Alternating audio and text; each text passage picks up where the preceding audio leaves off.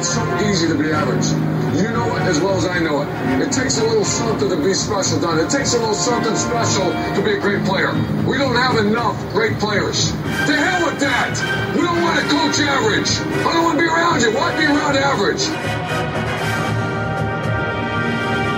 Be proud of our young people in the classroom, in the community, and most especially in 310 days in Ann Arbor, Michigan, on the football field. Three things. Number one, the team that hits the hardest and the longest, the team that starts the fastest, and the team is too damn smart to make mistakes. If you take it to them, if you don't make mistakes, and you keep taking it to them, hell, there's no question who will win.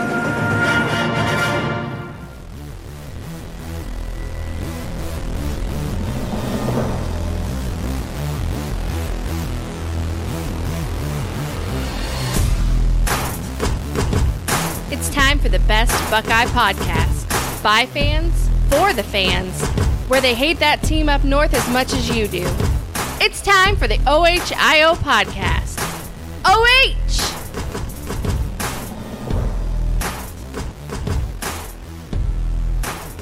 Uh, welcome back to the OHIO podcast, everybody. I am Buckeye Boggs. That man over there is the wild man, Chris Wilds, and you are you. And welcome in to the OHIO podcast, everybody. It's good to have you back for another live episode, episode number 200 and 99. Chris is choked up about that. 299 episodes, man. I tell you what, we just keep pumping them out left and right. And that's because of all of you guys like Larry Daniels. Hello from East Central OHIO. Larry, back up in the great state of Ohio, huh? Awesome that you're tuning in again tonight, despite uh, apparently not being down in Florida. Good to have you with with us tonight. Ryan Wickerham, was my guys, what's up? So, uh, we've got a lot to talk about tonight. Um, it's actually going to be a fun show, and we want to make sure that all of you are participating in tonight's show because we have a lot of really good topics to to talk about. But Chris, as always, as we dive into this thing, and by the way, I think we're going to check here in just a minute. I think we're live on Rumble for the first time. We've been trying and efforting that for a while, so uh, I'll double check that in just a minute to see if we are are good there. But we're on Facebook, we're on YouTube. We prefer you watch us on YouTube because that uh, helps out the algorithm. If you are, please give us a thumbs up, a like. That'll send this out to more people in their feeds. Hopefully, more Buckeye fans will join us on Sunday nights and we can continue to have a great community to talk about our Buckeyes. That being said, Chris, let's get into topic number uno, number one tonight our continuing previews of the season, Big Ten previews. Next up, we did defensive linemen last week. It's the linebackers this week. And here's how we've done this. One of us has taken the lead in that, given our list from 10 through 1. We'll do the top five, or the bottom five, if you will, first, then the top five next. And then uh, the other one responds. In the meantime, we want to hear your comments as well on who you think the best linebackers in the Big Ten are this season. Put those comments in the comment section. Let us know what you think. Chris, take it away. Number 10, rock and roll, man. Well, I'll tell you what, Eric, this uh, we, we talked about a little bit beforehand. This could be fun because uh, linebackers were not easy to do this year. So let's start it out. Number 10, let's go over to Nebraska. And I've got Luke Reimer from Nebraska in there. He's returning as a fifth year senior, had a good 2022, 86 tackles, a sack, five passes defense, and an interception. He was actually down a little from the previous year, but over the last couple years, he's averaged 8.6 tackles per game, played his best game against top opponents in Michigan, Wisconsin, Illinois, Minnesota, and Oklahoma last year. So I look for a big year from him this year. Number nine, we're going to travel over to Northwestern. Uh, Northwestern, I actually have two Northwestern guys on this. The first one is Xander Mueller. Mueller comes in at number nine. He had 87 tackles last season, three sacks, a fumble recovery, two passes defense, two interceptions. Nice little stat line. Showed a lot of grit for the Wildcats, but you got to kind of wonder, Eric, Was his stat line amassed because of his talent or because of the number of opportunities that he had? Because as we all know, that Northwestern offense was nothing short of horrid. And at number eight, I've got his teammate, Bryce Gallagher. Now, Gallagher had 100 tackles and is one of the few guys with 100 tackles that is this low on the list. Uh, he had 1.5 sacks, an interception for the Wildcats last season as well. Very good player on a very bad team. Number seven, and I, I may get some criticism for this because I got him down the list a little bit, but that's Steele Chambers. Uh, Chambers really grew into that linebacker position in 2022. Finished the year second in tackles on the team behind Tommy Eichenberg, 77 tackles, two sacks, a fumble recovery, two passes defense, two interceptions. Really nice stat line. And Eric, as we know, Chambers really showed out versus Georgia in that final game. Uh, you know, he had eight tackles, half a sack, an interception. I think he's poised to have a great season this year. Would not surprise me if he's not in the top five by the end of the season for me. Number six, Eric, I'm going to prove what an uncultured swine I am right here because we are going to go up to Luke Fickell's Wisconsin Badgers. Oh, this you're going to butcher this one, man. Maema Njongmeta. you did get the first name. You did great. Njongmeta, I believe it is. We'll go with that. Maybe but, I don't know. but uh, hey, he had a great season last year either way. 95 tackles, three and a half sacks, an interception, and a pass defense. Was third team All Big Ten. And you know what? With Nick Herbig gone, he should be the man on that Badgers defense this yeah, season. Yeah. So did, that is did, my my ten through six. Eric, what do you think? Who'd you have at number ten again? I missed that. I was messing Luke around. Reimer from Nebraska. Okay, I didn't have him either. All right, I had I had two of your of your five. I had three of your five overall. I've got uh, the Wisconsin linebacker uh, much higher than you, but I had Ernest Hausmann from Michigan, number ten. Uh, he's a transfer from Nebraska. He had 54 tackles and a sack last year. Number nine, I had Cody Lindenberg from Minnesota, 71 tackles and a sack last year. Number eight, I had where I had Chambers, and I'll talk about him in just a second. Number seven was Bryce Gallagher. I wanted to put him higher, Chris, but given given everything that's happened, in in Northwestern this offseason. It's just really hard for me to. Do you find it surprising that he, he and you are both still at Northwestern? Yeah, I, I do. I do. Yeah. And number six, you got you probably have this guy higher, and that is Nick Jackson from Iowa. Iowa, 104 tackles and five sacks last year from Virginia. So I had two of the five, um, and then like I said, I have the Wisconsin linebacker much higher than you. Um, but let's talk about Steele Chambers for a second, since this is an Ohio State podcast. Um, Steele Chambers is a national freaking treasure. He is. If you listen or watch his interviews, he is freaking hilarious. I've met the young man in person. He is not a backwards at all, not a shame. He's a talker. He's a great trash talker, I've heard. Um, and the dude is just energy, complete yeah. energy. Brought in as a running back, switched over to the linebacker room, um, two years ago, he was our best linebacker. Mm-hmm. That was before Tommy Eichenberg emerged last year, and then at the end of the season, uh, uh, two years ago. But last year became kind of the uh, the best linebacker we've had in a while at Ohio State. But Steele Chambers really solidified that room when there was a lot of chaos in that room two seasons ago, back in uh, 2021, I guess it was. Um, so yeah, hats off to Steele Chambers. And a pretty good all around athlete, Eric. Because if you, uh, I don't know if you heard much about what happened at the uh, Cardale Jones uh, celebrity. Uh, I have not football game, but he actually finished second to Emeka Egbuka in the home run derby. Emeka Egbuka won the home run he derby. Dude, dude's dude's a stud. Yeah. Dude's a stud. Uh, Donald Hoffer, uh, how's it going tonight? Donald, good to see you tonight, buddy. If Tommy doesn't finish top three in the Butkus Award this year, I think it'll be a disappointment of a season from him on a personal scale. I think yeah, he I won it. That's a disappointment for him. I yeah, really I, do. I, I agree with that. Uh, all the preseason prognosticators have him as the top linebacker in um, the Big Ten, and a lot of them have him as a top linebacker in the country. And there is some buzz that he might be the top linebacker drafted next season. So definitely, if not round one, definitely round two or three, second day pick if he doesn't go in the first day in the first round. Um, speaking of Steele, Ryan Wickerham Steele's mom's coming to my tailgate this year. Dude, if she's anything like he is, she would be a great interview as well. Oh yeah. she would be fun. No doubt about that, dude. So so we differ a little bit, and I knew we would because I'll be honest. That's honest. good because we're always in lockstep. It seems like on so many of these these uh, things we do. We are, but I will also say this: out of all the position groups in the Big Ten that we've looked at so far, the linebackers in the Big Ten are kind of weak. Used to be the linebacking linebacking play in the Big Ten was tops.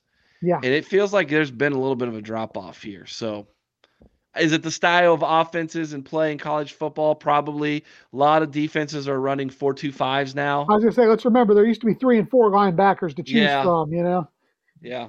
All so right, that, so that goes into it as well. All let's right, go to the top five, Eric. And I'll tell you what, don't tell Cal Haladay there's been a drop off because Cal Haladay from Michigan State led the conference in tackles last year, 120 tackles. Again, no surprise given the number of opportunities with that Spartans uh, offense being as inept as it was last year. But seven games he registered 10 or more tackles. Only had one game of less than six, and that was comes in a blowout win versus Akron, where he saw very little playing time. Haladay's final stat line for the year 120 tackles, one and a half sacks, a forced fumble, fumble recovery, good enough to win, win all Big Ten first team honors. You know, uh, he showed didn't didn't show a lot of coverage as much last year as he did the previous year, but you know he can cover a little bit too. In 2021, he actually had two interceptions as well, with a similar stat line across the board. You know, down a few tackles, but uh, pretty similar than that. Number four, yeah, I had to give him one, Eric. So I went Junior Colson from that team up north.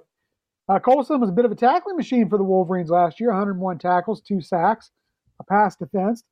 He had at least five tackles in all but two of those games. And again, those were blowout games versus Rutgers in Hawaii.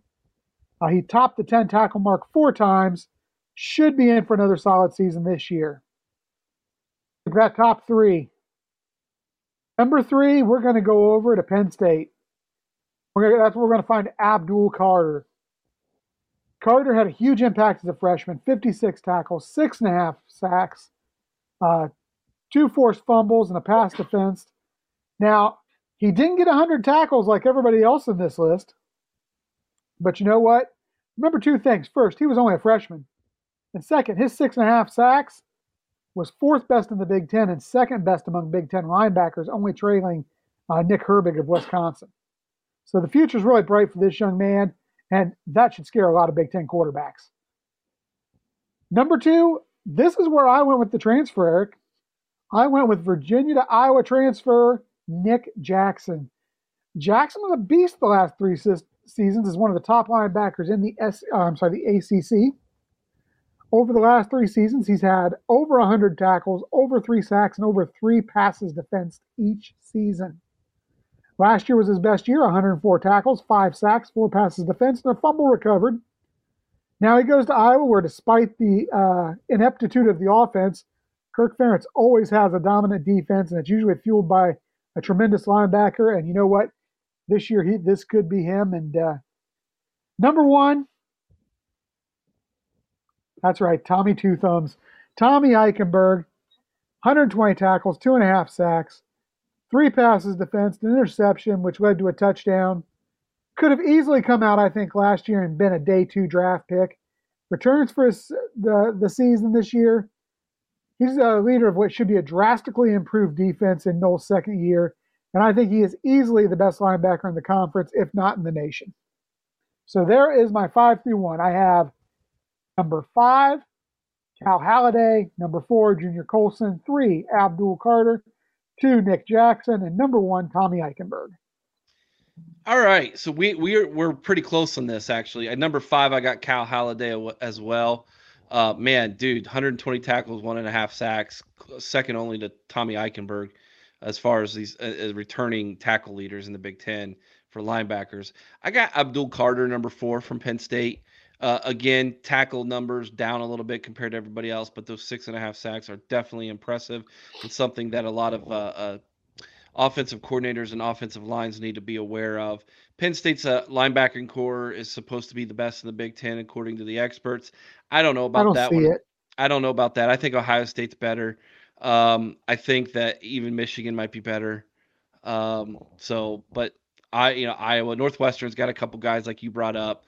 Uh, we'll see. Um, we'll see what the the stats tell us at the end of the year, and and you know the stops, the getting off the field on third down, things like that. Number two, here's where I have the Wisconsin uh, linebacker Mwama Njongmeta. That's close, maybe. No, on uncultured swine. Yeah, you bet. Yes, we are. 90, 95 tackles, three and a half sacks for Bucky Badgers. Top uh, linebacker, and and given Luke Fickell's style of defense, he's going to thrive, absolutely thrive. Uh, and then Tommy Two Thumbs, eh, without a doubt, number one. I mean, it's it's not even a debate. I would say most of the other Big Ten um, podcasts on Big Banter would have to agree with us that Tommy Eichenberg is the he's the head of the class in this linebacking core. Um, and you know what? I'm tempted to put a third Buckeye on here just based on potential, but PJ.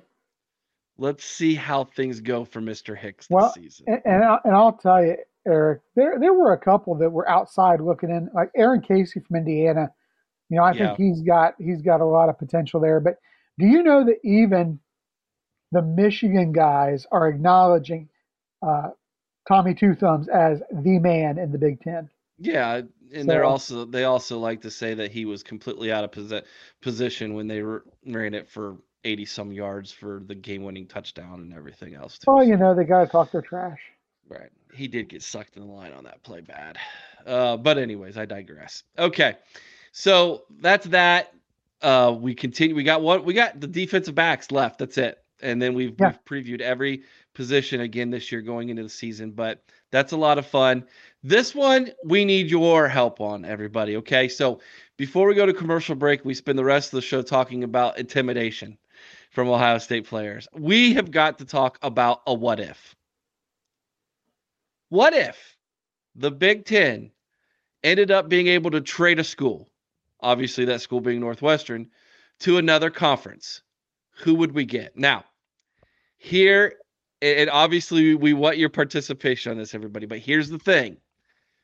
You this isn't like a trade for a school to be named later or a vending machine and some cash, okay? Like, And I actually chose a school from each conference to give you. A, So did I. but here's the thing it has to be a school of equivalent uh, skill level. Mhm. In other words, you can't trade Northwestern to the SEC for Alabama. Okay. Not going to happen. not to mention, we'd trash the entire GPA of the Big Ten Conference. Just by losing Northwestern, unless you're going to get one particular school out of the Pac 12 and maybe one out of the ACC. Well, there's an SEC that's up there. There is one, and I've just okay. So all right. Anyways, let's start. Let's start out west, work our way east. Is that Okay. fair? Yeah. All right. So again, we want your guys' participation in this, guys. So obviously, put in the comments. Let's start with the Pac-12. You get on uh, Scarlet and Game tomorrow and type it in and scarletandgame.com. Want to read uh, an article from yours truly. And there it is. Boom, right away. You find out that Ohio State has traded Northwestern to the Pac 12 for which school? For me, it's got to be Stanford, Eric. I mean, academically, just as prestigious. Uh, they've got a decent history with sports, and while the football team is slightly better historically than Northwestern, over the past five seasons, both programs have the same amount of wins 23. Uh, uh, you know, you got 23 and 32 is where Stanford is, 23 and 36 is where you find uh, Northwestern. Slightly, slightly better in basketball. I, I went with the two money-making sports. Sure. Uh, 79 and 76 is where you find Stanford. 67 and 84 is where you, I'm sorry, yeah, 67 and 84 is where you find Northwestern. So these two schools are very, very close. Um, for me, I think a big part of this too is who is one of Stanford's natural rivals, Eric? Come on. Fighting Ri- the fighting Irish. That's right. It makes sense. If we're going to try to lure those guys in, let's bring a rival in. Hey, and one more thing. We just expanded out west. I'm sure our friends in uh, Los Angeles would be a lot happier if they had one more game they got to spend in California rather than having to come east. Larry Daniels brings up a good one. I'm going to throw it up at you here, Chris, and get your two cents. Would you trade Northwestern for the Cal Bears? I don't. I think they are somewhat similar. Uh, I think it's a it's a valid choice. Stanford's better. I think Stanford's better, and again, I think that for me, well, first of all, it sets up a couple of interesting dynamics. One is the Notre Dame factor, but two, what who who was it that was the last really successful head football coach at Stanford? Some Yahoo up uh, from the state up north. Har- Harbaugh, maybe. Yeah. I mean, yeah. so there's an interesting lot- dynamic with that as well. Robert Allen says Utah. I think I don't think Pac-12 would make that trade.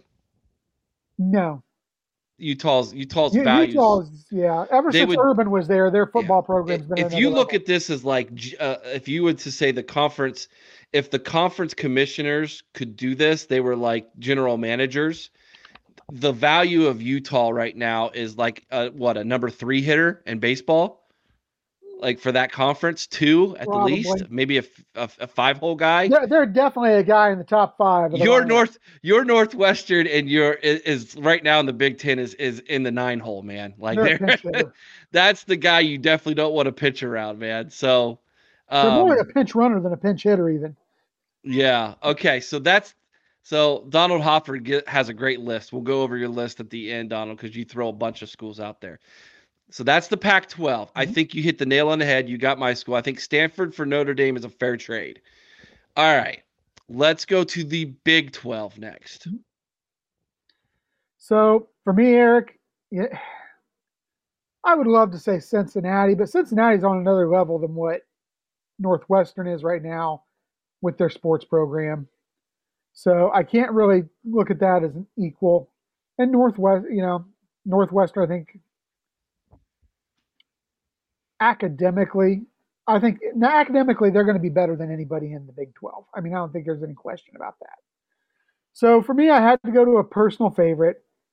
You know, it's been five years since this team's had a winning record in a less than dominant Big 12 concert or conference. I think they're similar to Northwestern on the field. The records would indicate that as their football team has gone 30 and 29. Their basketball team slightly better at 90 and 73.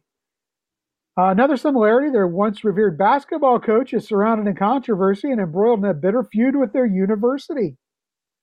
So they do have that in common. And let's face it, I don't know if you've been there, Eric, but Morgantown's a beautiful city. I think it would create a great potential rivalry for Penn State, Maryland, and even Rutgers if we bring West Virginia in. Uh, while we might lose a TV market in Chicago, I'm not going to lie. I'd rather travel to an away game in West Virginia where I don't have to worry about 100 mile an hour winds, bad parking, and even worse driving. So for me, I'm going West Virginia. All right. So I did not look at academics with this one either because, again, it's the Big 12, right? Um, but I did, it came down to two schools for me. It came down to TCU and Iowa State.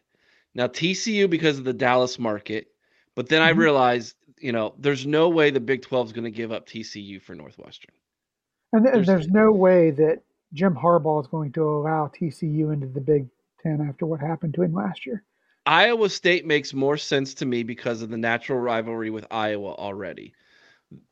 Don't they have So- like 14 uh, rivalry games already, Eric? They do, and if and if we traded Northwestern for Iowa State, I would literally literally tell Iowa, that's it. You get Iowa State. That's your one rivalry. Deal with it.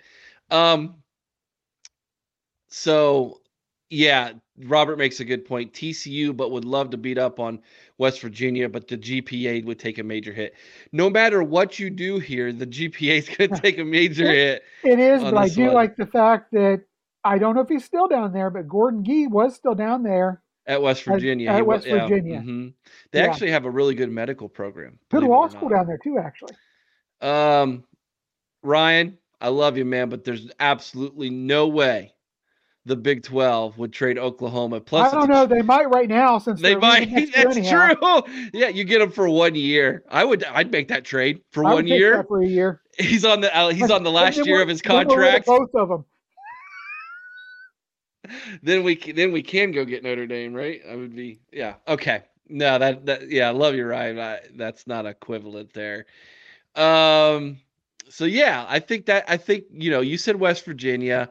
That makes sense to a degree. I also think that Iowa State made sense to a degree. So there's that. Um, do you want to go ACC next and leave SEC for the end, or, or do you want to leave? You want to go SEC next? I think we should go SEC because I think the All right. ACC is a little more interesting. Go for it. All right.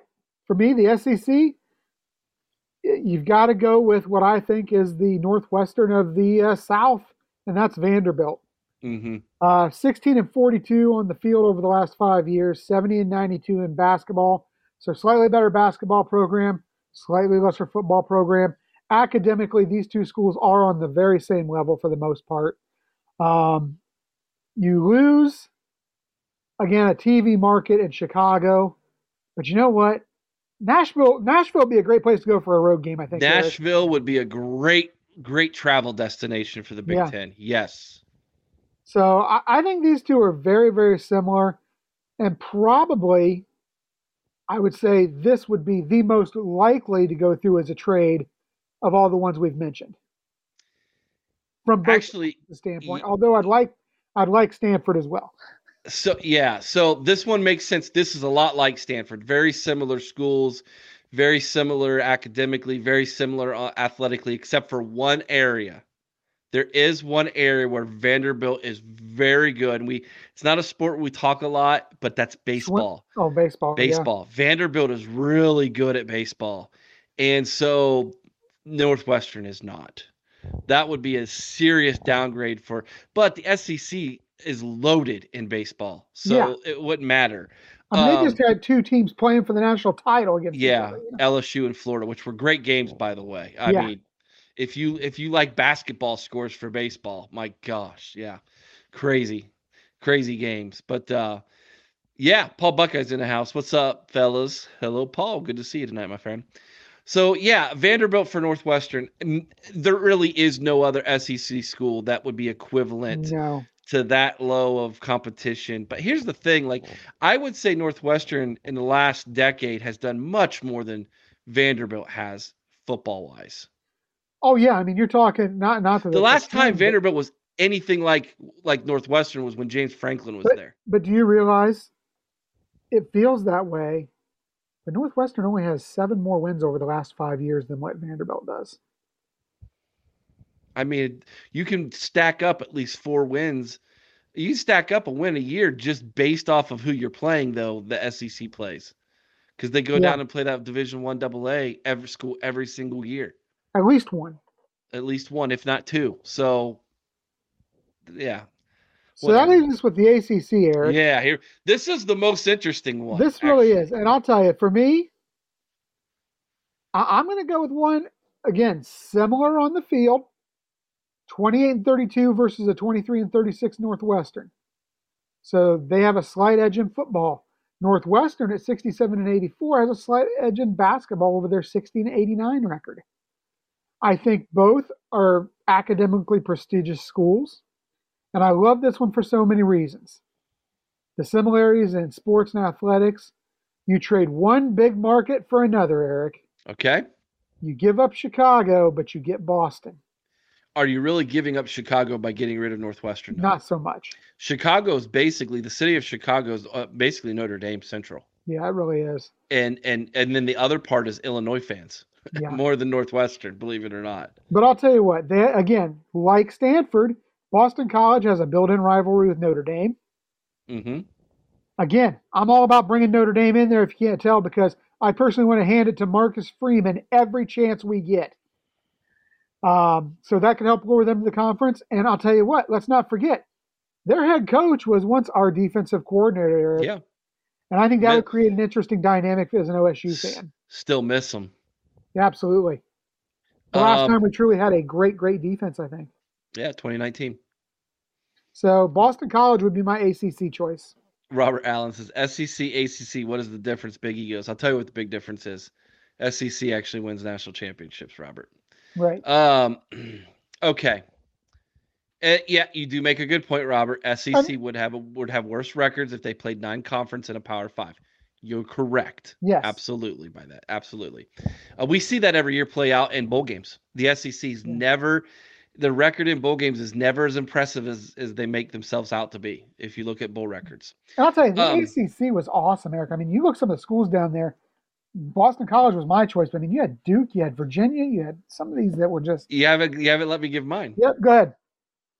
So I wanted to go with Duke, but here's the problem with Duke. They're way too good at basketball. Yes. They would the ACC would never make that trade.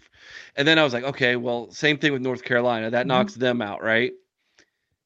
Here's a school for you that right now's got a little bit of swag in football, used to have some swag in basketball, is a very good school academically, not Northwestern, but almost North Wake, Fo- Wake Wake Forest? Forest.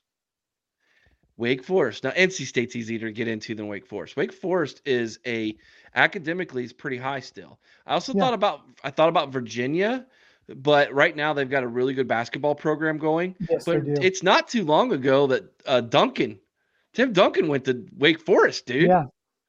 I mean, Wake Forest was legit at basketball back in Another the nineties. interesting one that, that could have been in there, and you know they've struggled the last few years, um, which kind of brings them down a little bit. Historically, they're a much better program. That's Virginia Tech. Over the last few years since Beamer left, they've struggled, you know, quite a bit. Yeah, yeah. We're they played two Big Ten teams uh, in the uh, non-conference this year. Um, Yeah. Purdue. Who's the other one? Illinois? Illinois or Indiana? Illinois. No, it's not Indiana. I think it's Illinois. I Illinois, think I it's think, no, yeah. because Illinois plays Kansas. Well, I'll have to look that up. I'm pretty sure it's Illinois, isn't it? Because isn't that who I, I thought I cho- chose them? I I'll look that up real fast if I have that. I can't uh, remember who it is, Eric, but you know what? I do know you're right. There were two. No, Illinois plays Kansas, Toledo, and Florida Atlantic. So I'll I'll have to dig into that. It's so yeah, they do play two teams in the Big Ten though. But um, I I feel like Wake Forest could be a trade. Yeah. Yeah. But I, I I, like yours that. too. Boston College makes sense. Boston College has got a really good hockey program, and Big Ten is really big in hockey. In fact, did you know? Some of you might not know this.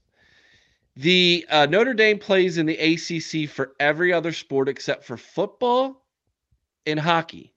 Football, they're independent. Hockey, they play in the Big Ten. Yeah. Go figure. So yeah. So that's Hey, that's Eric, by the way, it's aspect. Rutgers is the other school. It's Oh, Rut- Rutgers and Purdue. Yes, thank you. There you go. There you go. Yeah. So if we could trade a, a Wake Forest and Rutgers, it's not a bad little rivalry there. East Coast, smart schools. Yeah. That's interesting. So this was an interesting little little you know thing we wanted to do if we could trade Northwestern given what's going on. Here's the scary thing, guys it is not out of the realm of possibility if things continue to go down the path that they have been going down the last month that after if they can't stabilize things over there in Evanston, Illinois, that the football program doesn't shut down for a year. Well, but you know, Eric, this program has been, it's not just football now. It's expanded into other sports. Are we looking at a possible self imposed death penalty by the university for a few years to get things back and get their house in order, so to speak? And if they do, is, is there going to be a way they can come back from that? I mean, you you look, well, S, SMU had the death penalty. at This is time. not listen, right? this is historically speaking, this is not the first time a school in Chicago has dealt with an act an athletic program that has collapsed. right. Chicago University did the same thing. Did you know Chicago University used to be one of the original Big 10 Mhm. schools, along with Northwestern? And so when Chicago Athletics basically disbanded, and when they came back, they came back back as Division Two.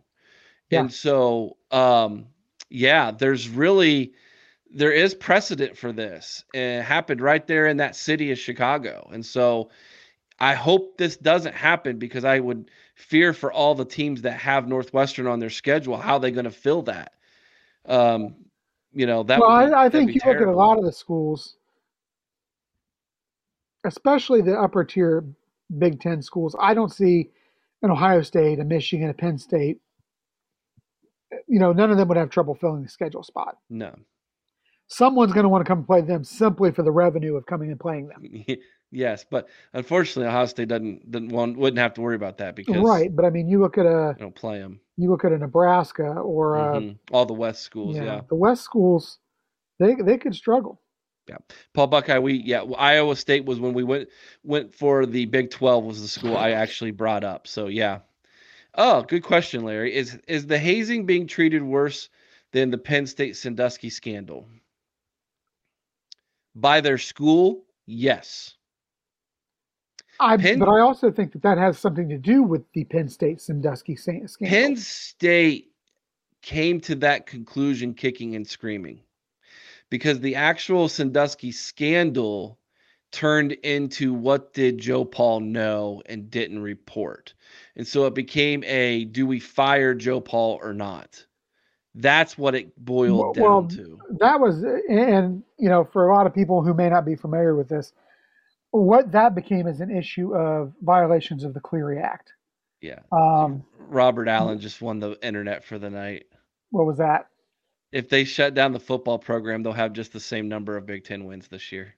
nice but yeah the, the penn state issue the big difference that we're seeing right now versus that is the penn state issue did become a major legal issue right now we still have yet to see any legal charges It's Filed. coming. It's coming. I, I think it has to eric i think it has to if it doesn't there's a problem I don't know that this, I don't know that the university is going to be able to cover this up with with money. I They're going to try, but I don't think I'm with you. I don't know if they can.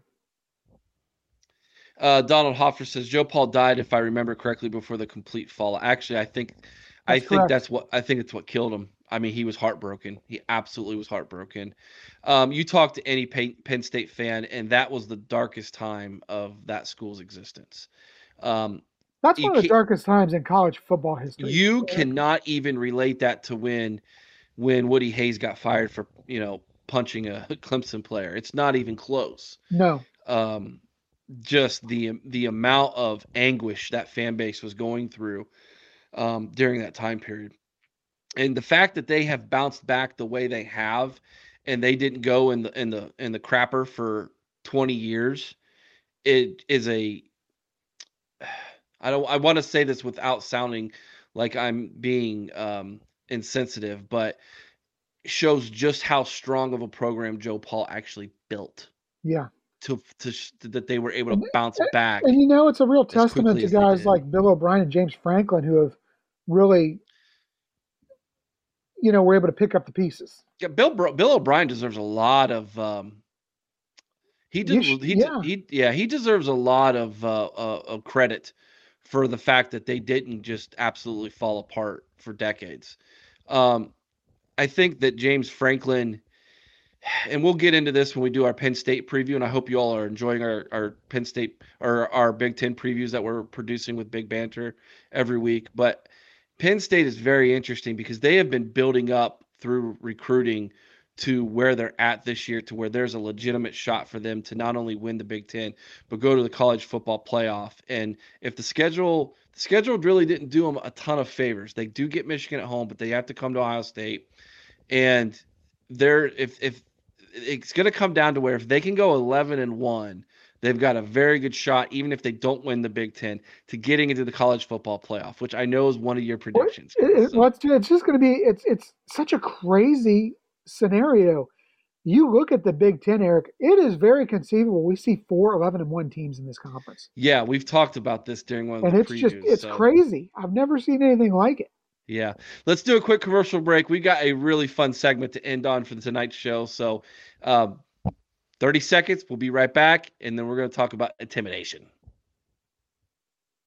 For the ones who work hard to ensure their crew can always go the extra mile, and the ones who get in early so everyone can go home on time, there's Grainger, offering professional grade supplies backed by product experts so you can quickly and easily find what you need. Plus, you can count on access to a committed team ready to go the extra mile for you. Call, clickgrainger.com, or just stop by.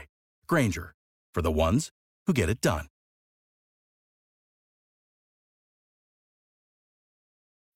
When you need mealtime inspiration, it's worth shopping Kroger, where you'll find over 30,000 mouth-watering choices that excite your inner foodie. And no matter what tasty choice you make, you'll enjoy our everyday low prices, plus extra ways to save, like digital coupons worth over $600 each week. You can also save up to $1 off per gallon at the pump with fuel points. More savings and more inspiring flavors make shopping Kroger worth it every time. Kroger, fresh for everyone. Fuel restrictions apply.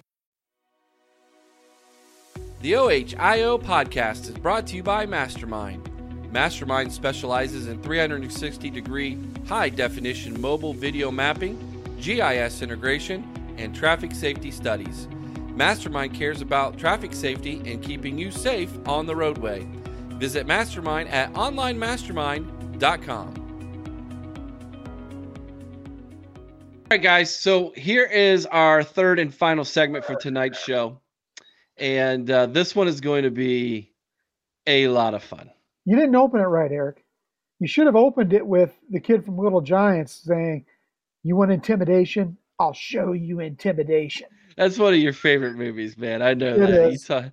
You, you love that Little Giants movie. All right, so top five most intimidating Buckeyes of all time.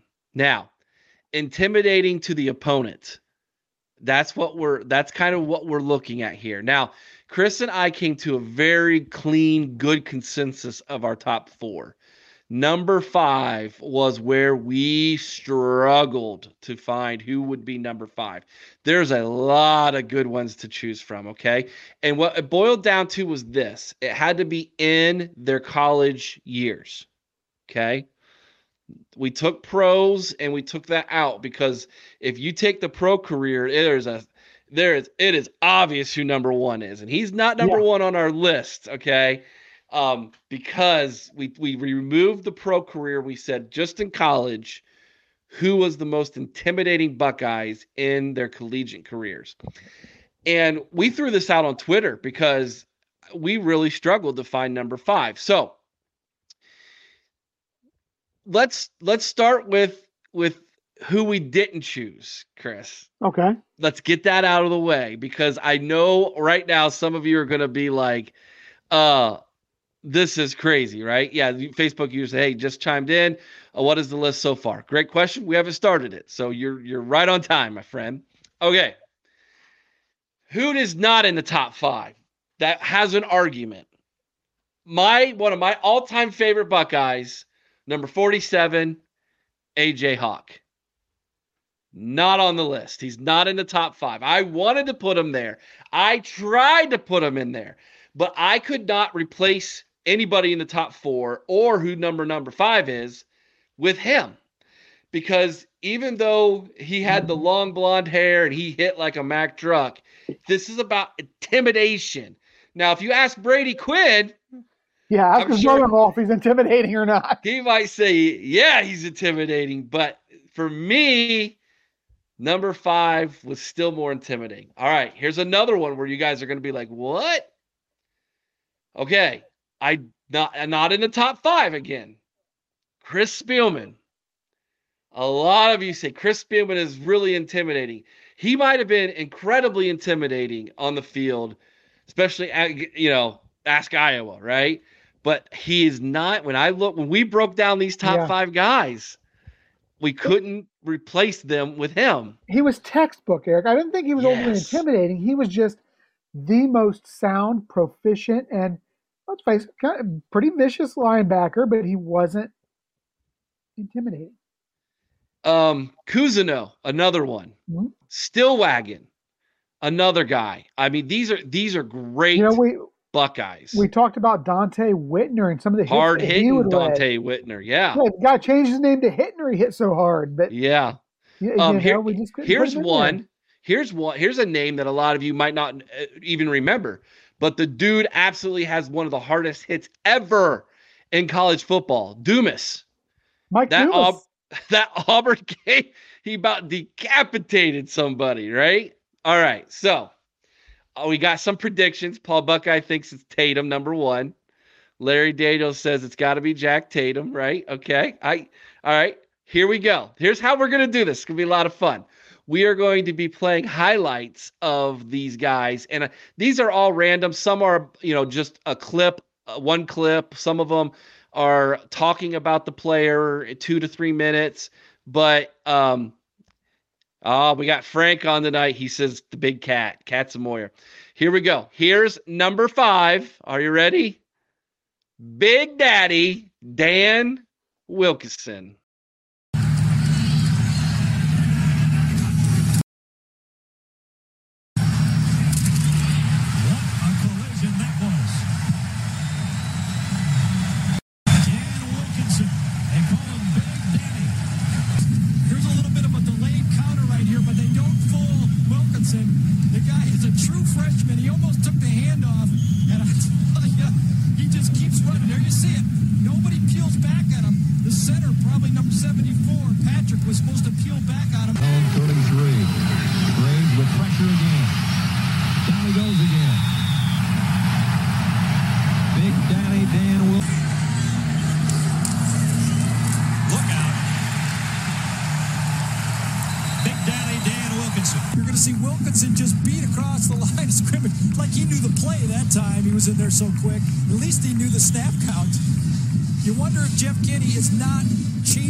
Snap count because Wilkinson was off like a bullet this time, and he just did not have time to let that play develop.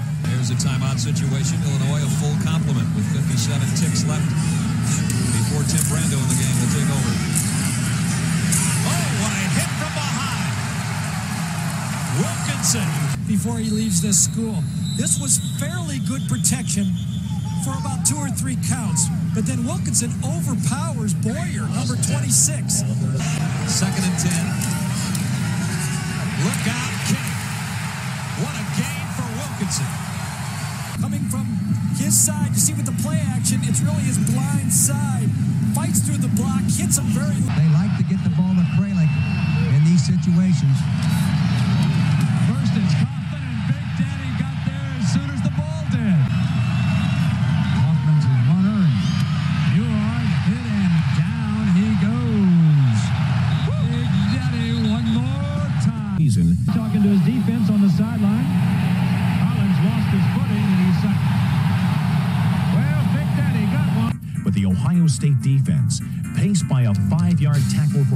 Delivered by Big Daddy Dan Wilkinson. They held Indiana to only 238 yards, only 31 by rushing. They will get the play off. The end around to Tyler Anderson. Not enough help, and he dropped the football. Ohio State's Danny Wilkinson's on top of it. Big Daddy pursues one way, sees it go the other way. Now, you got no chance of catching that guy, Big Daddy. Why are you running? Well, fumble. Why not? I'll hang around and see what happens. There was the highlight of Big Dad. We forget how awesome he was. I'll tell you what, that Illinois quarterback is probably still having nightmares, man. That was the And- game of a and- lifetime. And I and cut know- out some of the highlights from that game from him. He was dominating that game. And that that first play, that running back, he couldn't do that anymore because it almost looked like he gave him a right hook when he came through there. They would have penalized him for that. But you know, you're right. So many people forget. First of all, the guy was a beast, 6'4", 340 pounds. He always had that scowl on his face, man. If you remember, do you remember the Sports Illustrated uh, draft day, uh, draft edition from back in '94, where man, he wasn't even trying to smile. He just I've got that somewhere. I've got that magazine somewhere. and, and oddly, you know, he was. There's only been 16 defensive players ever drafted number one in the modern era. 16. I did not know that. Only two of them were defensive tackles: Dan Wilkinson and Russell Hmm. Wilson. Ooh, okay. Russell Wilson. From Maryland, or from not Maryland, from uh, Miami, or Russell Maryland, Russell Maryland, Okay. Maryland from Miami. I, I was thinking maybe Yeah. Warren Sapp. no, um, it- right team, right era, just the wrong guy. We got some more. We got some more guesses here. Chase Young. Uh, uh, Paul Buckeye says Chase Young. Robert Allen says Bosa. Bosa's not on this list, especially No. Nick. Nick was Nick. Well, Nick only played about three day, three games. Yeah, his junior year. N- Joey, An argument could be made. yeah, an argument could be made, but you just saw what intimidation Yeah. looked like. Yeah, Six four, dominant. 340 pounds. That's that's intimidation. If we were talking about skill, yeah, okay, I'll give Yeah. you that. I'll give you that. Um, how about the combo of JT and Jack with um Hall in the middle? Um, is what Robert Allen says there. So I don't know if I saw this one yet or, or threw this one up. Chase Young, Bobby Carpenter, Tatum, Orlando, Pancake Pace, and Zach Boren from Bo- down Bobby Carpenter definitely played mean. I mean, he may be the only person to get ejected for kicking a guy in the head. I don't know. Y- You couldn't pick. You couldn't pick Bobby Carpenter. He's on the same team with AJ Hawk. AJ Hawk, right? That, AJ that Hawk hurt. was much more intimidating than Bobby Carpenter was. I mean, but- if you look at Dan Wilkinson, he was just a guy that if you saw him walking down the street with that scowl on his face, you were crossing the street. yeah, yeah. So, so here, here we go. Out of our list, okay, four out of the five played defense. This is our lone offensive player. Okay, we've talked. We talked about Archie Griffin could be considered intimidating, but He wasn't know, scary enough to be intimidating, though. he was He so might, nice. he might, he, his play was scary. He was not. This guy, however, yeah. And I have a story about this guy. Number four, Orlando Pace. All right. So, Orlando Pace, number four, our lone offensive guy. Um, what do you think, man? Well, I'll tell you, nobody ever dominated an offensive line the way Orlando Pace did. I mean, 6'7, 300 pounds, just huge, scary man. And he threw grown men around like rag dolls, Eric. I mean, he made more pancakes than IHOP. I mean, I think an obvious no brainer for this list. And you know what? If I am Eddie George right now after watching this, I am picking up the phone and taking this man out to dinner again. Pe- him sure and Pepe many- Pearson. Yeah. I'm sure he did it many times over the years. But I'll tell you what, th- that man opened some serious lanes that allowed one Mr. Eddie George to get himself a Heisman Trophy. Yeah. Um, so I met Orlando Pace. I got to meet Orlando Pace. I am not a small guy by any any means, okay? Until you stand right next to Orlando Pace. when I stood next to Orlando Pace, he could have took his hand and just like I mean there he, you there's nothing you can do. There's okay, so we just got done calling Big Daddy Dan Wilkinson one of the top 5 most intimidating guys. I guarantee you Dan Wilkinson was intimidated by Orlando Pace. And you know, he was he was Andre the Giant in the from the WWF back in the day on the field, but could move like a freaking running back. Yeah. Just insane. and such great footwork. You know, it was amazing. And, and Eric, let me tell you, you know, we people may say, "Oh, well, you're just taking the biggest dudes you can find to put them on this list." No, we're not. no, it's about dominance. If we were doing strictly the biggest dudes on this list, Dawand Jones would be right at the top. Exactly. Dawand Jones He- was the biggest he is a big, ever. talented man. But you know what?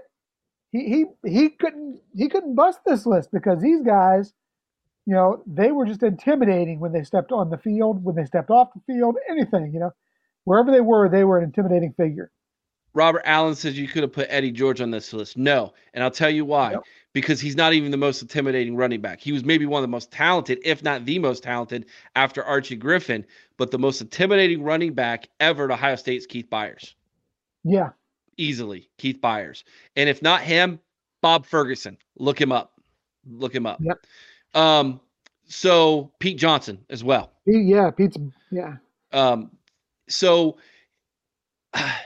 it's, it's this is really this is really tough to make these arguments. Frank makes a really good argument. He goes, I can argue Schlegel was more intimidating than Hawk and Carpenter. Schlegel's just nuts. that's actually a good point because Schlegel has very few brain cells left, and the dude is just crazy. So, yeah, I you actually, Frank, you make a very good point with that one. I'm interested where Paul Buckeye's getting this one from. Chris Gamble. Chris Gamble was awesome, but intimidating. Like intimidating means you're scared to play the person before you even play it down. Now, what he could be coming at you with, Eric, is he was intimidating in the fact that you would have to plan or make a game plan specifically around this guy. And maybe it's because he played all three fast. Well, if, if we're gonna do if but if gonna you're going to do that, it's a completely different type of list. exactly, then we then we literally should say Marvin Harrison Jr. is on this list. Well, I would argue that if we did that, he'd be number one on this list. So so this is yeah another one. Mike Doss again. Mike Doss, great player. I don't know that you call him Heavy hitter, but not super intimidating. intimidating. These pe- these were guys who literally put the fear of God in the opponents. All right, Dan Wilkinson, Orlando Pace, five and four. Now we get into the top three. Another good one that we struggled with. We talked about this we one, talked Donald. about him. Ryan Shazier, I think, could make this list with the collisions he would cause with the speed he had. We talked about that one, but again, there's just there's intimidation that comes not only from how you play, but how you how you are presented, how you are portrayed, It's how you carry yourself, what you look like when you get off the bus, when you walk onto the field, when pe- you you just look different and you play at a different level. Um, Ryan Shazier was awesome, no doubt about it. Uh, we talked about him, so you bring up a good one there. you, you, right, you have to have a water boy factor is what you need, Eric. You, you have to be like the water boy. You know, Bobby Boucher, he he he acted like Schlegel but played like AJ Hawk, and that's kind All of what. All right, here we go. This one, most recent guy on our list. Again, I have a story for him. Number three, defensive end, the Predator, Chase Young. Chase Young is is a freak. He can be an impact defensive player from day one. Under pressure. Down he goes. The pocket collapsed. And Chase Young got there. Chase Young's an absolute game wrecker. He's unblockable on the edge. There is Chase Young showing his value once more. I feel like I'm the most dominant player in the country. I'm a fierce competitor. His specialty, the strip sack, is the single most demoralizing play inflicted on any offense. Knocked away from him by Chase Young. Chase Young, the disruptor. Chase Young having a field day. For a defensive end, the biggest play that can, you know, change the game is a sack fumble. And you see this year, that's all I've been trying to do. It's Chase Young again. I feel like that's changed the, the momentum of the game. He is ruining offenses, and they're going to have to figure out you got to block with at least two guys, maybe three. The most gifted, the most driven, the deepest hunger, the sharpest edge. What I put out this year is, uh, you know, I feel like the best that people may have seen in a while. Chase Young, to me, is probably going to be the best prospect. Highest grade I've had on a defensive player since Von Miller. I mean, that's how special I think this guy has a, a chance to be. He will be expected to be Jadeveon Clowney. He will be expected to be Myles Garrett, and he has the capability and the skill set to do exactly that. Be that feared pass rusher, that game wrecker. And a great athlete, pass rushing is mildly interesting. A guy with great technique but not a great athlete, I can handle that. A guy that has both, that guy's dangerous. That guy's Chase Young. If I'm coming off the ball, I do have a move in my mind, but then I have a counter in my back pocket, just waiting there. I think it's just more really trusting the technique. Sometimes I turn into a fangirl. I'll sit back and just watch, like, man, what in the world? His versatility is is uh, off the charts. He'll play the run, but he'll also go and get the quarterback. He's under pressure and swamped by the pass rush again. Guess who? Chase Young. What advice would you give to someone who has to try to block you? I would say, um, only thing I really can say is, uh, just like I'm gonna do my best, you do your best, and uh, on that given day, the best man will win. Good luck. Chase Young, to me, is the best player in this draft class. Chase Young, I think, is the safest pick in the NFL draft. Chase Young has all of the tools, and if you need a guy that's going to be an instant impact for you, that'll be able to help contribute to your team immediately, Chase Young is that guy. Chase Young, I think, is a Julius Peppers type of player. He is like a Nick Bosa-esque, like that, that level of good. I'm a huge Bosa guy. Joey and Nick, I had hugely high grades on both of those guys. Joey Bosa is a handful. Pressure again. Bosa's got it. And brought down at the one by Nick Bosa. Chase Young is more talented than Nick and Joey. He might not be quite as developed at this point in terms of his hand usage and leverage and, and some of the little things, but he is so explosive. He's so athletic. Chase Young is one of these like special generational type talents. And if I'm Washington, I'm praying that the number one overall pick is, is Joe Burrow so that we can get this guy. This I guy. have stood next to Chase Young. I was at a Buckeye game. We we both saw him in Mm-hmm. person. You know, when he walks by you, you shudder a little bit. You're like, "Oh my gosh, that dude is he he looks like like a cartoon character. He looks like He-Man. I mean, he's just chiseled, okay? He's a Greek god and he was so good that that junior year, man. Unblockable. Um so he had to be number 3 on this list for me. Um best defensive end at Ohio State as far as being the most intimidating? I think so. There we've had some pretty good defensive ends at Ohio State, but he, in my opinion, was indeed the most intimidating, Chris. Well, like you said, he's he was chiseled out of the guy was a 264 pound granite statue with the power of a Mack truck and the speed of a of a Ferrari. The guy, that's, a good description. That, that's probably the best way to describe him.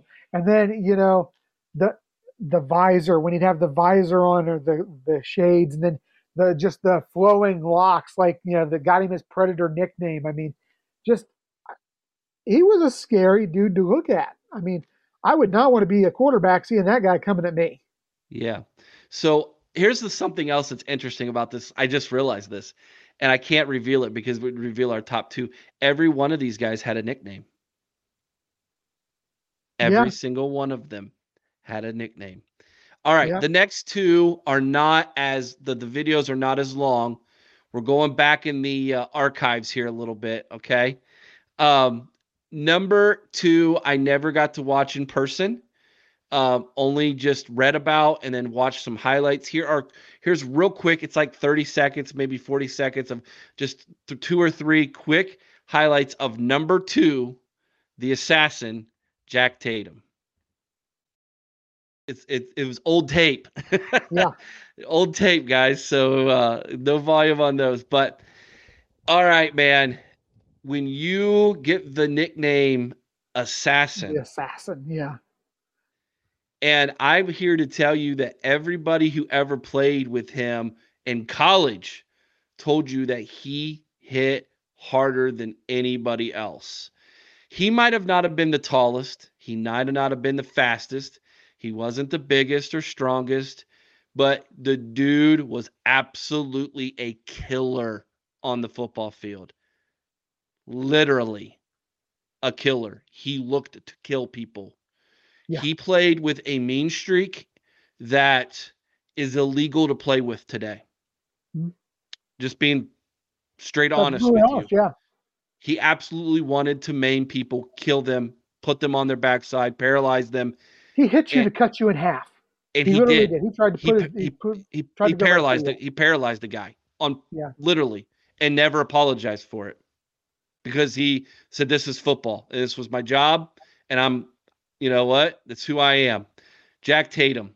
Um you know, you guys are bringing up some really good ones. You know, Robert Allen. Forget Bobby Boucher. His mama was worst. He's speaking, speaking on a Chris's roll love tonight. language there. Yeah. Donald Hoffer, the little animal had a mean streak. we put, we kind of put him in that Spielman category. Yeah, we did. He's there. He's so He good. so good, so textbook. Three-time All-American, man. Like, yeah, but again, he wasn't, you know, he had a nickname though, you give you that, but he uh he wasn't Jack Tatum. All right, and he definitely is not this guy. The most intimidating Buckeye, in our opinion, of all time. And I, I, in fact, I'll just show one play. One play will show Okay. everything about how awesome and intimidating this guy was. Number one, the big cat, Andy Katzenmoyer. We haven't heard much from young Katzenmoyer in this game so far. Second down and 10. There's number 45. Buckeyes would love a second turnover. Trouble takes off.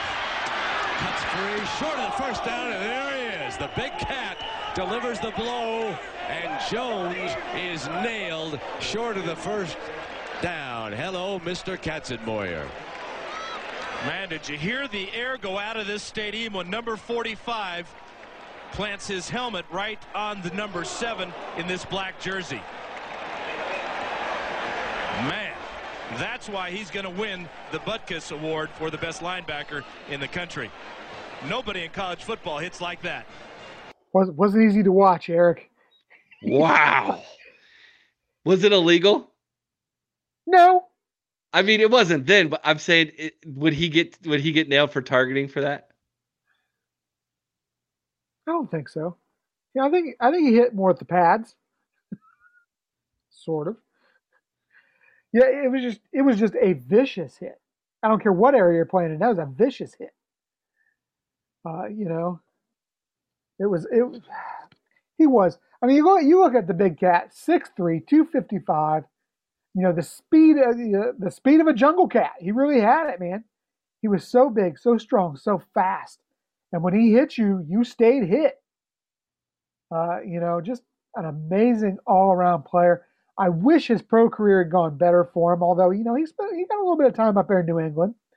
Um, but yeah, I just really wish that, that he would have had a better pro career because I'll tell you, he was just icon, iconic, vicious. Call it what you will. He was the big cat. My friends and I used to watch the uh, the games at each other's houses all the time, and uh, my buddy Todd Hawkins, he would he would have a thing where he called it the Katzenmoyer cam. Yeah. Where he would be like, "Where's where's where's number 45? Where's number 45? Where's he at?" He would point him out on TV. You know, Andy Katzenmoyer was such a great recruit coming out of high school. They literally let him wear number 45. Yeah, that tells you everything you need to know. It really does because he's the only person since Archie to wear it, and Archie gave his blessing to it. Yeah, yeah. I'm always amazed how big the shoulder pads were back then. That's because he had such a big pair of shoulders under him, Larry. He was massive, man. He was massive. He is, in my opinion, in the most intimidating guy uh, that's ever ever played for Ohio State, in my opinion. Um, so here's what here, here's what I noticed about this. We're in overtime, guys. We're we're we're going over here. What we do, Eric? Yeah, I know. Here's here's here's what I've noticed. They all had nicknames. Big Daddy, the Pancake, the Predator, the Assassin, the Big Cat. They all had nicknames. Here's something else that's interesting. Three of them played for John Cooper. Yeah. That's interesting. Again, like I said, if we would have been in the playoff era under Cooper, at least two national titles. Um, that was that's very interesting as well. Uh, so yeah, you know, it's hard for me to go back beyond the Cooper era though, um, and pick out guys who are intimidating because I think because as soon as you do, you instantly go to Jack Tatum, right? Yeah, instantly, uh, which we did. He was number two on our list. Um, and I tell you, a lot of the more recent guys outside of Chase Young, I just don't know how intimidating they're, they've been. They're they're not what I would call intimidating. They're great finesse, technique players. They're exceptional talents. But just not you know, they're not the intimidating players that was in fact, I would say that honestly in college football as a whole, I think we've gone very much that way. The last truly intimidating player I can remember coming out of college would probably be Myles Garrett. Um, outside of Chase Young. Um, who was the linebacker for South Carolina? Clowney. Jadeveon Clowney. De- was he defensive end? Maybe not necessarily. Like, yeah, uh, he was intimidating. Yeah, I see. Yes, yes. Uh, the kid from uh, now college, yes. Pros, no. Courtney Brown from Penn State. Okay. He was he was pretty intimidating. He was a defensive end as well. Um, so I don't know, guys. I this was an interesting this was an interesting thing for Chris and I to work through this week because again, we we we agreed on the top 4. We had no arguments with each other in the top 4. When we got to number 5, we struggled a little bit until I'm finally I was just like, look, Big Daddy was the number 1 draft pick. Go back and watch that goes a long way. Go back and watch his highlights and then you'll agree and it- yeah, he needed to be on that list. So I hope you guys enjoyed that, man. Uh, I have oh oh Donald Hoffer brings up a good one. Polamalu from USC. That was a good one. Yeah, Yeah, yeah, definitely when he got to Pittsburgh, right? yeah. And that, that's what I'm trying to think. I think he made his his bones more at Pittsburgh than he did at USC. I mean, he was good at USC, but I think he made his bones and his his his uh, you know his reputation more in Pittsburgh. It's hard to really pick intimidating guys from other programs though because you just don't follow them the same way. Yeah. You know what I mean? So Uh, maybe Um, Adom- Ndamukong Suh. yeah, that's a good one. And he was how he wasn't taken as a number one pick as a defensive tackle. I don't know That's a good because one. he was probably since Wilkinson the most dominant defensive tackle to come out of college. Yeah. Um, here's here's another one. You guys want to talk about small guys, but yet intimidating. How about Deion Sanders? Oh yeah, you couldn't even throw the same side of the field as that guy. Very intimidating. But this is the thing I would say because even Sanders himself said it. Deion didn't tackle. and this is but it was all a different form of intimidation, right? Yeah, oh, oh, Paul Buckeye just won it. Paul Buck Paul Buckeye, absolutely. Bosworth. Brian Bosworth. Yes. And that brings up the one running back that I would think is intimidating. Bo Jackson. Bo Jackson would have been intimidating. Yeah, I can remember watching him at Auburn. He was, you, you know, people always talked about the old Tecmo Bowl Bo. He kind of looked like that in college. He really did. Yeah. Um, what about the what about the Georgia running back? Um, back in like the eighties. Herschel Walker? Herschel Walker. He was a big he dude. Was good. Oh, he's He still a- a big dude. Yeah. No, Yeah. but Paul Buckeye, that's a great one. Bosworth, that guy was intimidating. so you're going back to talent and not meanness with Sanders. That's kind of yeah. That's kind of kind of Yeah, I guess I am a little bit there, Donald. I, I, I guess I. He wouldn't be. He would uh, listen. He wouldn't take the place of any of those top five guys in Ohio State. I'm just saying, there was there was a little bit of form of intimidation there, maybe. Um, I'm trying to think you of can some find other. like psychological intimidation in so so many of of these. You know, Rick, Ricky Williams played at Yeah. Texas running back. He he was really good. It- you know, he had to formulate a whole game plan around. Oh, what was the running what was the what was the quarterback from Texas that Vince won the Young. Heisman? Vince Young. Um, if you're gonna go that And route, actually, he kind of was intimidating because he was he's a big dude. physically a big man as well. Yeah. Um, yeah, I'm trying to he- think of Cam um, Newton. Yeah, Cam Newton was a big quarterback too. Yeah. But again, none of those guys would would beat like Bosworth, No, the big cat, Tatum. Yeah. Bosworth is the only one who might be able to sneak his way into our top five. Yeah, I think so. I, I, I would agree with that. All right, guys, we, it's it's it's my bedtime. I gotta go to work tomorrow. Great show. Thank you so much, everybody, for coming in. We've got six left or five. Six previews left. Six talking- previews. Uh, well, no, I'm talking about, shows. Sundays. Yeah, before the season kicks off. Five now. Is it all? We're down to 5 We're down are to we? five. This week was the sixth. Oh my it? gosh. Yes, we are. Five Sundays left, and then we kick off the season in Bloomington, Indiana. That next Sunday night, guys, which would be the third, September the third, I believe, because I think we kick off on September the second. September the third, you guys will want to be here. We're doing a live call-in show. We want all of you to come in. We'll drop the link uh, in the show notes before for everybody in the comment section. You can use your cell phone, you can use the computer, but we want to bring you guys in to be a part of those shows. We will have a guest on every week as our third guest for um, the first part of the show. They are more than welcome to stick around if they like uh, for the second part, which will be the call in show for all of you. So we want to invite everybody to be a part of our call in show, talk about the good, the bad, or the ugly from the game the night before. And then we'll also have our previews during the week for everybody still as well. So um, that is the plan for this upcoming season. Five more shows. We got some We got some good guests lined up uh, for We these do. next few weeks. Uh, one that's really surprising for a lot of you. Uh, so it's going to be a lot of fun. Um, and then, of course, we've got our big previews. Be on the lookout for that. Go to our YouTube channel, check out the previews that we have.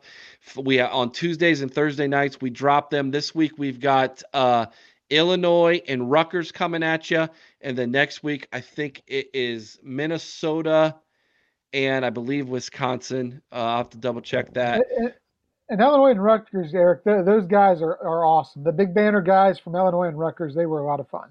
Yeah. Robert Allen makes a great put, point. Deion would be on the biggest mouth list. Absolutely. There you go. There, uh, not intimidating, but maybe a biggest mouth. Awesome. All right, guys, that's our show for this week. As always, be kind to one another. I owe someone's OH in St. Carmen, Ohio, with all your heart. Until next time, OH. Oh. Go Bucks. Without the ones like you, who work tirelessly to keep things running, everything would suddenly stop. Hospitals, factories, schools, and power plants, they all depend on you. No matter the weather, emergency, or time of day, you're the ones who get it done. At Grainger, we're here for you with professional grade industrial supplies. Count on real time product availability and fast delivery. Call clickgrainger.com or just stop by. Grainger for the ones who get it done.